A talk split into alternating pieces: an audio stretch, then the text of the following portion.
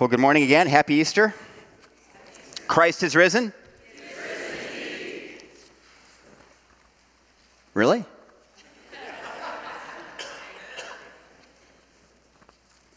No, really? Risen from the dead. I mean, we all know that's what the day celebrates, right? The claim that Jesus was raised in his body from the dead. Uh, so that makes this much more about family gatherings or even a celebration for Christians. Makes it about even more than the highest holy day in the Christian faith. Right? This, this day places before us and the entire world an undeniably unique question Did it happen? And that, this is the thing I love about, about the Christian faith. That if you know me, you know a little bit of my story. I didn't grow up in the church. And I was rather stunned to realize that Christianity admits that it stands or falls on the simple answer to that question Did it happen? Well, look at this from the Apostle Paul. And if Christ has not been raised, our preaching is useless, and so is your faith. if it didn't happen, what I'm doing is useless. Hopefully, you don't think that already. if, Jesus, if Jesus wasn't raised, our faith is useless. If it didn't happen, we should all go get brunch. See, the claim that Jesus was raised from the dead takes all questions about the truth and validity of the Christian faith out of the realm of speculation or philosophy or opinion and puts them solidly in the realm of history. The question is historical in nature. This is how Easter puts before every person everywhere that undeniably unique question. You see, we can't explore the truth of the Christian faith by starting with questions like What do I think about this faith? Or Do I like this faith? Or How does this faith compare with other faiths around the world? All of those represent starting at the wrong place. The truth and validity of the Christian faith hangs on a single question, one single question Did it happen? And exploring this claim is the most important investigation any of us will ever undertake. So today we're going to look at a passage from the Bible that records some people's experience of this investigation, how it felt to them as they investigated. We'll explore that a bit. And then ask the very direct question if the claim is historical in nature, is there any evidence to support it? Historically, now, not just from the Bible. So that's where we're going. And before we dive in, let me pray for us.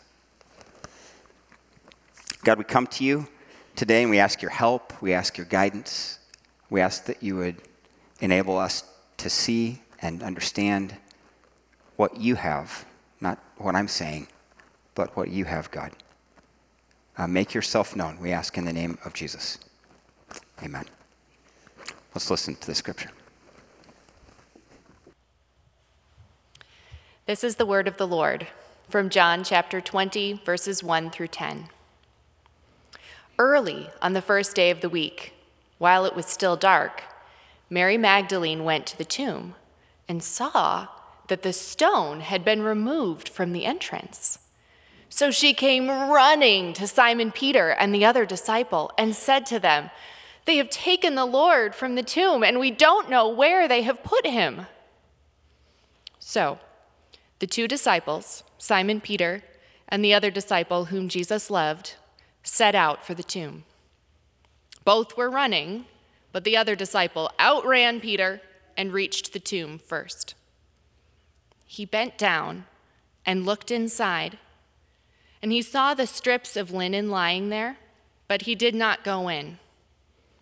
Then Simon Peter came along behind him, and Peter went straight into the tomb, and he saw the strips of linen lying there, along with the cloth that had been wrapped around Jesus' head.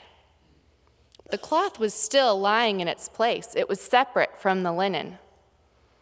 And then the other disciple, the one who had reached the tomb first, also went inside. He saw and believed.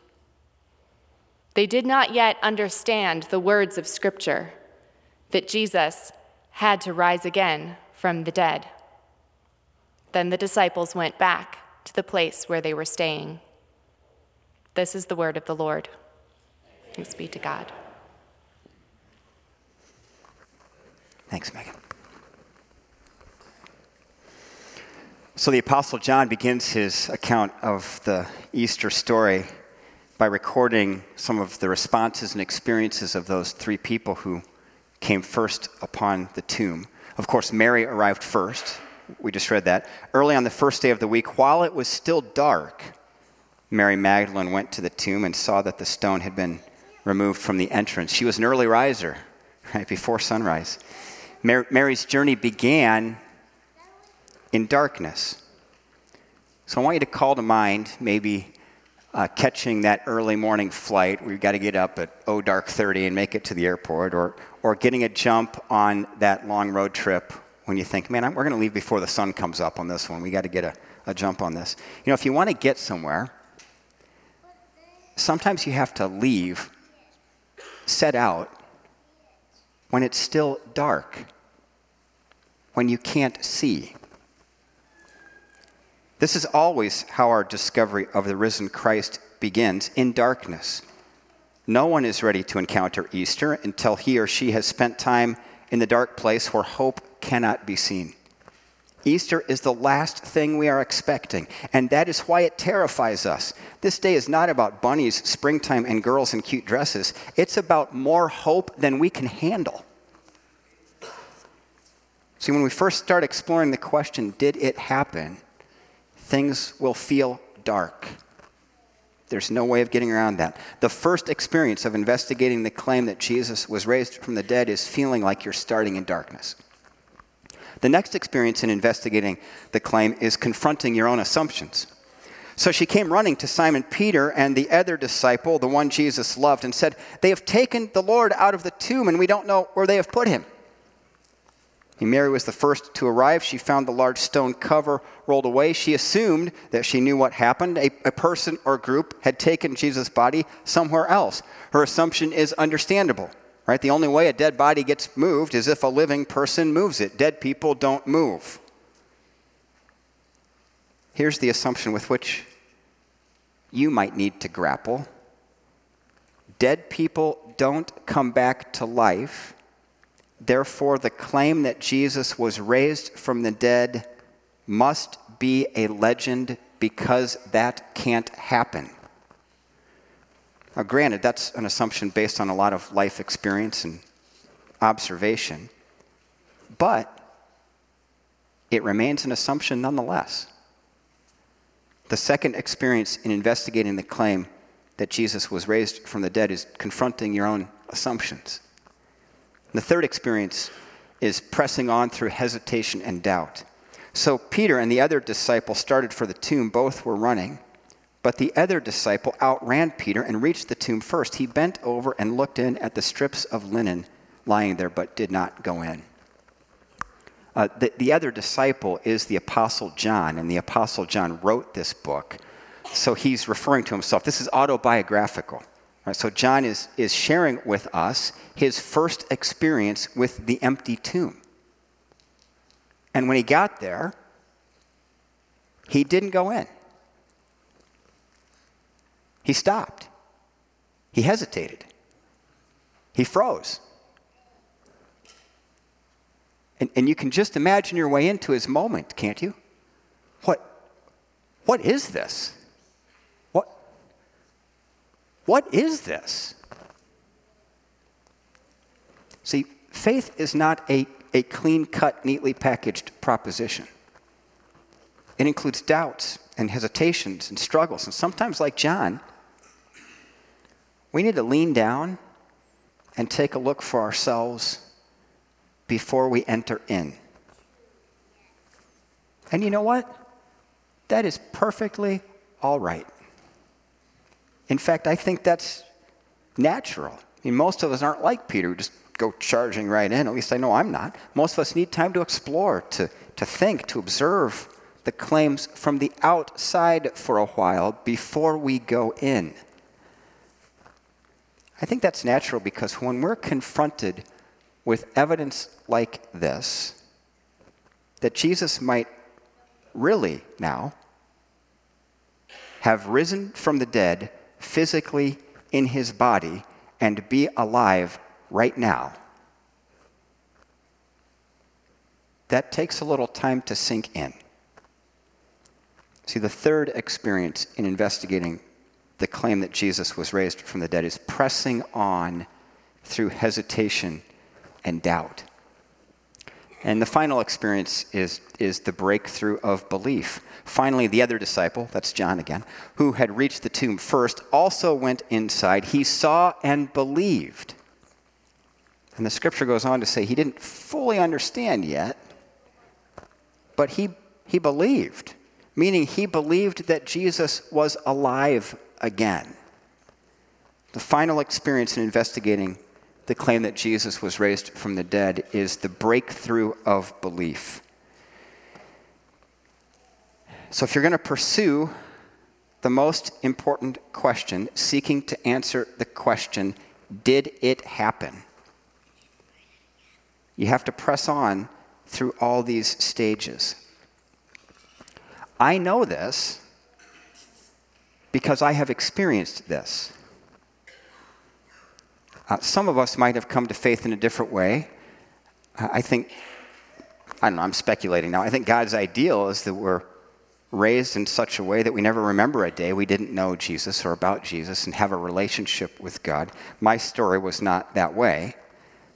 And I remember when I started exploring the claim, did it, did it happen? When I engaged the most important investigation, it absolutely felt like I was starting in darkness. I could not see the way forward, but took a step anyway.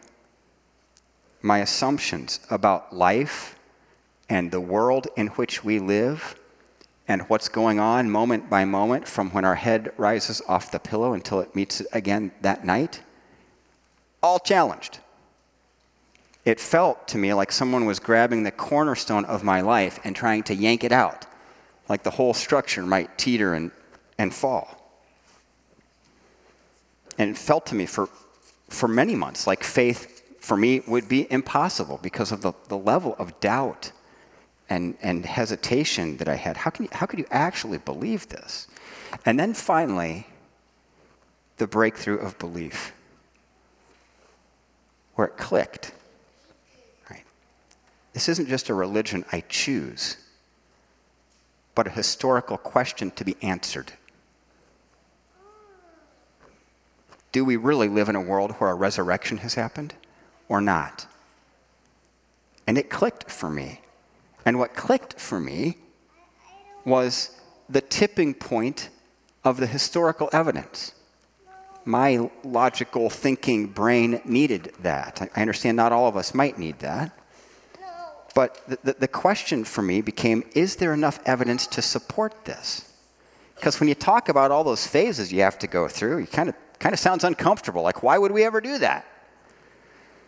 But the question is not what's most comfortable for us. The question is what is true and real about this world? What is really going on? And regarding Easter and the claim of it specifically, did it happen? Was Jesus raised from the dead? So, is there sufficient historical evidence to support this claim? Uh, the, the belief that Jesus was raised from the dead? So, I, I just want to list six facts that are historic in nature, not articles of faith, but historic, historical facts. So let's take a look for them because they need to be accounted for. Right? Jesus was a real person, not a mythical religious character. Now, you might be thinking, well, duh. I mean, everybody knows that. I, I, I put this here because I did not know that. I made it to age 20, right? So that was 1989 for me. Age 20, I thought Jesus was a mythical figure. I did not understand that he was a real life, flesh and blood person who lived 2,000 years ago. Turns out, no historians dispute this. No reputable, reputable historians. There might be some really fringe kind of, but, but everybody agrees Jesus was a real person. There's all sorts of references outside of the Bible. So Jesus was a real person. Jesus died by crucifixion at the hands of the Romans. Also, a clearly established historical fact, not just because the Bible says it, there's all sorts of references in non Christian historians that, that verify this. Historical facts Jesus was a real person, died by crucifixion at the hands of the Romans. Uh, fact number three Jesus' tomb was found empty. Now, you might think that this is where uh, faith begins to depart from history, but it turns out that's not the case. If you do a comprehensive review of all of the known literature of the first 200 years after Jesus' death, you can conclude this no anti Christian writer of the first two centuries seems to have denied that the tomb was empty. So, if you do the history homework, you find that even the fiercest opponents of the Christian faith did not deny the claim that Jesus' tomb was found empty. Rather, they proposed alternate theories to explain how the tomb became empty without, being, without Jesus being raised from the dead, right? I want you to get your mind around that. No one in the ancient world contested that the tomb of Jesus was empty. I mean, the, the, alternate theories are many. There's the wrong tomb theory, the stolen body theory, the moved body theory, the relocated body theory, which ironically is different than the moved body theory, and the copycat theory.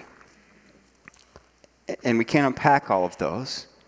I have, and I can say to you, when you look at each of them and square them with the historical evidence, they all come undone.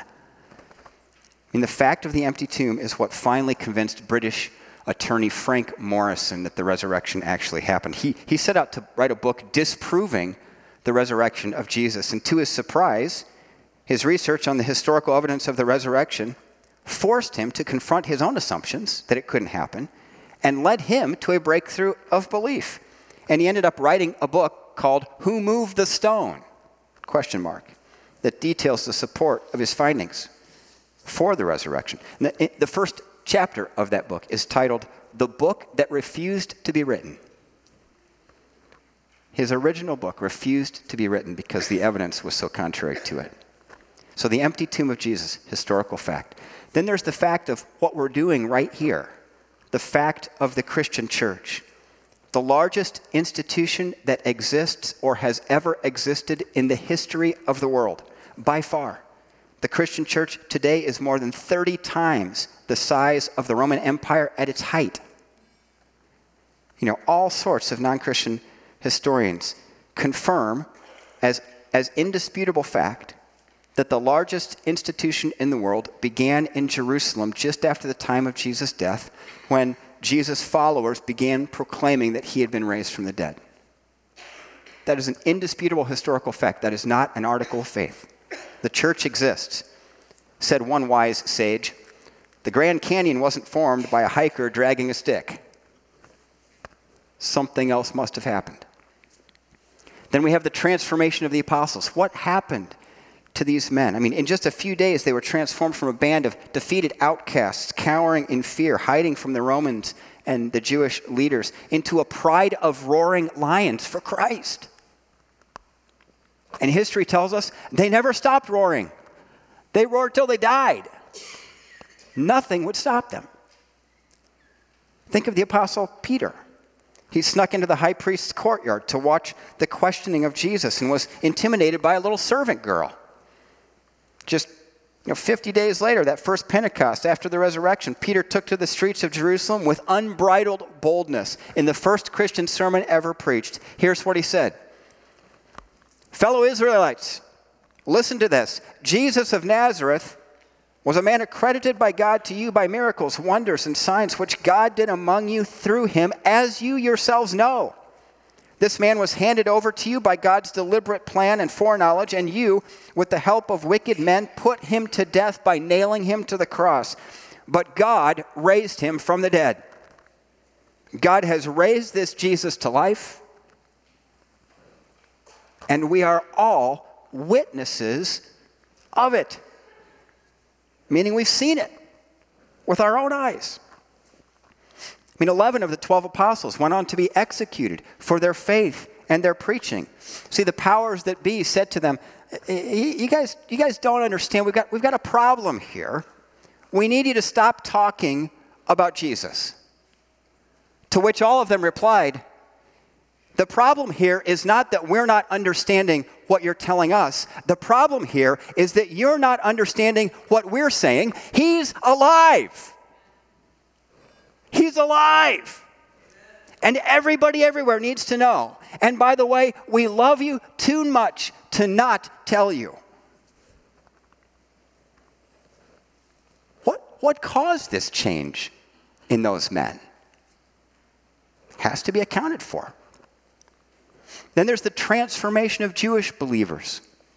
Many of the early believers were Jewish, Jewish and, and they immediately embraced radical changes to their faith. They abandoned the Sabbath, you know, Friday night to Saturday night, instead adopting the Lord's Day, Sunday. They embraced Easter as a replacement for Passover. They embraced the sacraments of communion and baptism over the Passover meal and circumcision. They began to produce Christian art and songs. You know, all these monumental cultural shifts for, for people who were Jewish and be, had become followers of Jesus. What caused that? You can't just sweep it away. Something caused that. And, and that's the point of the list. I mean, these are all historical facts, not articles of faith. And because they are historical facts, we must account for them. What explains them best? So the question then becomes what possibilities are there to explain these facts and many others outside the obvious claim that Jesus was raised from the dead, the biblical claim? Or more directly, what are the options? I mean, very simply, the claim that Jesus was raised from the dead in his body physically at one level is either true or false. It's kind of binary, one or the other. If it's true, then it's just true. If it's false, maybe there are some more options. Seems to me there can only be two possibilities under the false category. It could be a fraud, somebody was lying somewhere, or it could be a delusion, somebody was mistaken somewhere.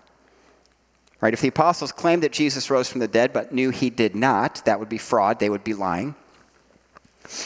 Uh, but who would go to their death for a lie that they knew to be a lie, right? If the apostles claimed that Jesus rose from the dead and really believed with everything in them that he did, but in fact he didn't, that would be a delusion. They were uh, either deceived or, or had been mistaken in some way. They, they really believed it, but it, it didn't actually happen. So, in the end, it seems there are only three possibilities fraud, delusion, or truth. I mean, to believe the fraud theory, you have to be willing to believe that the 12 apostles died for what they knew to be a lie. Scottish theologian Principal Hill puts a sharp edge on this difficulty. One of the best quotes I've found in many years. Let me read it to you. To believe the fraud theory, you must suppose that men guilty of blasphemy and falsehood, united in an attempt the best contrived, and which has in fact proved the most successful for making the world virtuous, that they formed this singular enterprise without seeking any advantage to themselves, with an avowed contempt of loss and profit, and with the certain expectation of scorn and persecution that although conscious of one another's villainy, none of them ever thought of providing for his own security by disclosing the fraud, but that amidst sufferings the most grievous to flesh and blood, they persevered in their conspiracy to cheat the world into piety, honesty, and benevolence. You got to take that on faith to believe the fraud theory. Seems like believing that would take a lot of faith. Maybe the apostles really believed that Jesus rose from the dead, but were somehow mistaken. A couple theories in this camp the swoon theory or the hallucination theory. The swoon theory proposes that Jesus really didn't die on the cross, he fainted, was, was buried, came to life later, but then after that, he really did die. The problems with this view are summarized by a non Christian German theologian named David Strauss. It's impossible that one who had just come forth from the grave half dead, who crept about weak and ill, who stood in the need of medical treatment, of bandaging, of strengthening, and tender care, and who at last succumbed to his suffering, could ever have given the disciples the impression that he was a conqueror over death and the grave, that he was the Prince of Life. This lay at the bottom of their future ministry, the belief that he was the conqueror of death and the Prince of Life. There's the hallucination theory that proposes the apostles somehow experienced a corporate hallucination and thought they saw Jesus alive from the dead. But the appearances weren't just to the apostles, we're told. He appeared to many people other than those 12. Paul says this, and as much invites anyone who's there to go ask them. Look at what Paul wrote. For what I received, I passed on to you as of first importance that Christ died for our sins according to the Scriptures, that he was buried, that he was raised on the third day according to the Scriptures, and that he appeared to Cephas, that's Peter, and then to the twelve. After that, he appeared to more than 500 of the brothers and sisters at the same time. Most of them are still living, though some have fallen asleep. I take those last couple phrases, most of whom are still living, though some have fallen asleep, to, to mean go ask them. They're right over there. Now, I, I chose to go this way with the Easter Sunday sermon because when I was exploring faith in Jesus, I needed a message like this. Now, I totally get that not everybody needs what I needed. We're all different, we've all had different experiences. But if, but if you're like me, and in the past, now, you find your head getting in the way of the possibility of faith, let me speak to you from my own experience. I very much affirm what another pastor said when he wrote this. I, have never, I, I've met many people who do not believe in the resurrection of Jesus, but I have never met even a, a person who has read even a single book on the evidences for the resurrection who did not believe it. I, I know that this is true for me in my conversations when I talk to people about the possibility of faith, very rarely can someone who is opposing the Christian faith name any of the historical evidences that might support the resurrection. So, the question have you really considered the evidence for the resurrection? Really? I mean, you know if you have or if you haven't.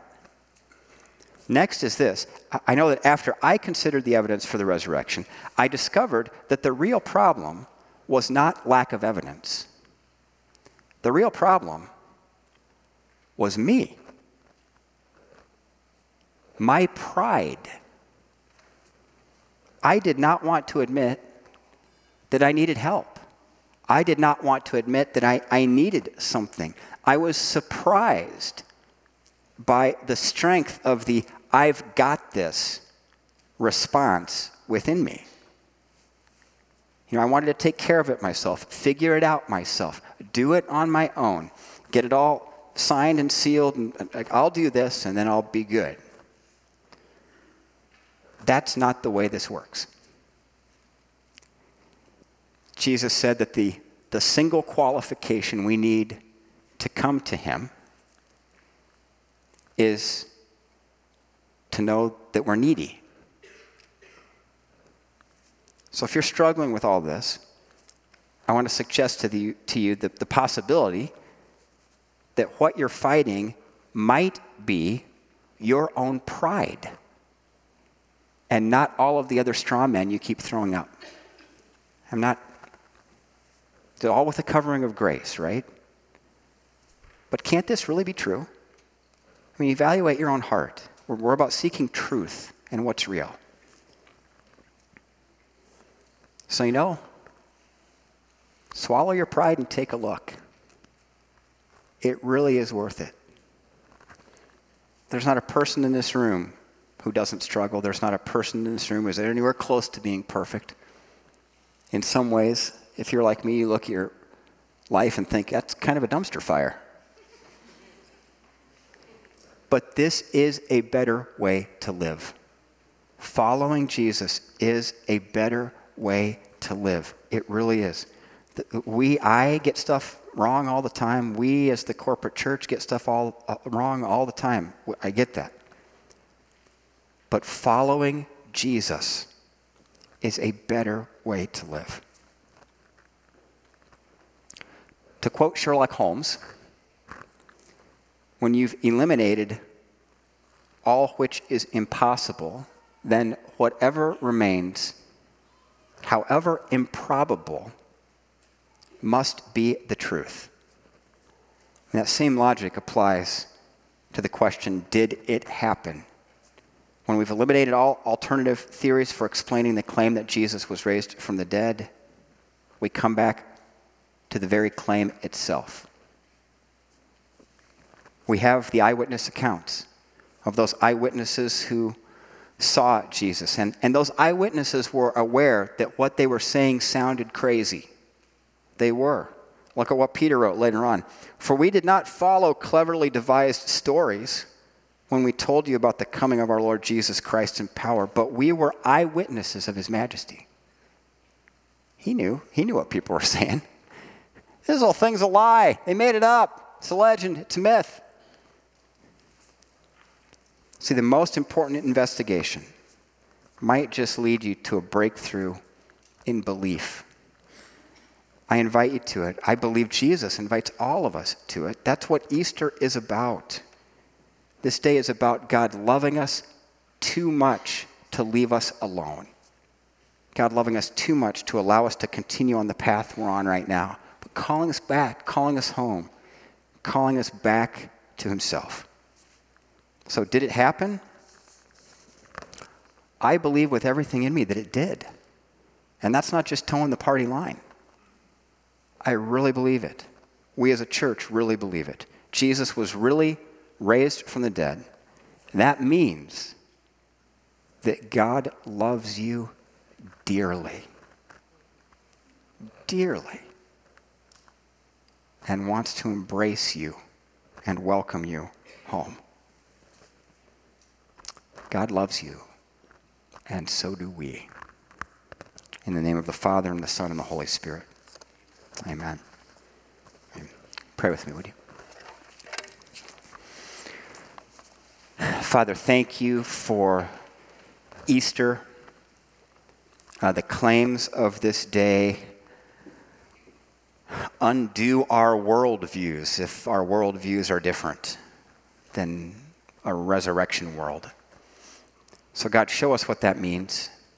If there's a battle within us today, uh, God, thank you for your patience with us. Be, be gracious, lead us to truth, give us eyes to see where we are resisting unnecessarily, and help us to humble ourselves and receive what you have for us.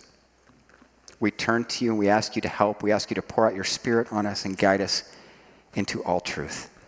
In the name of Jesus, we pray. Amen.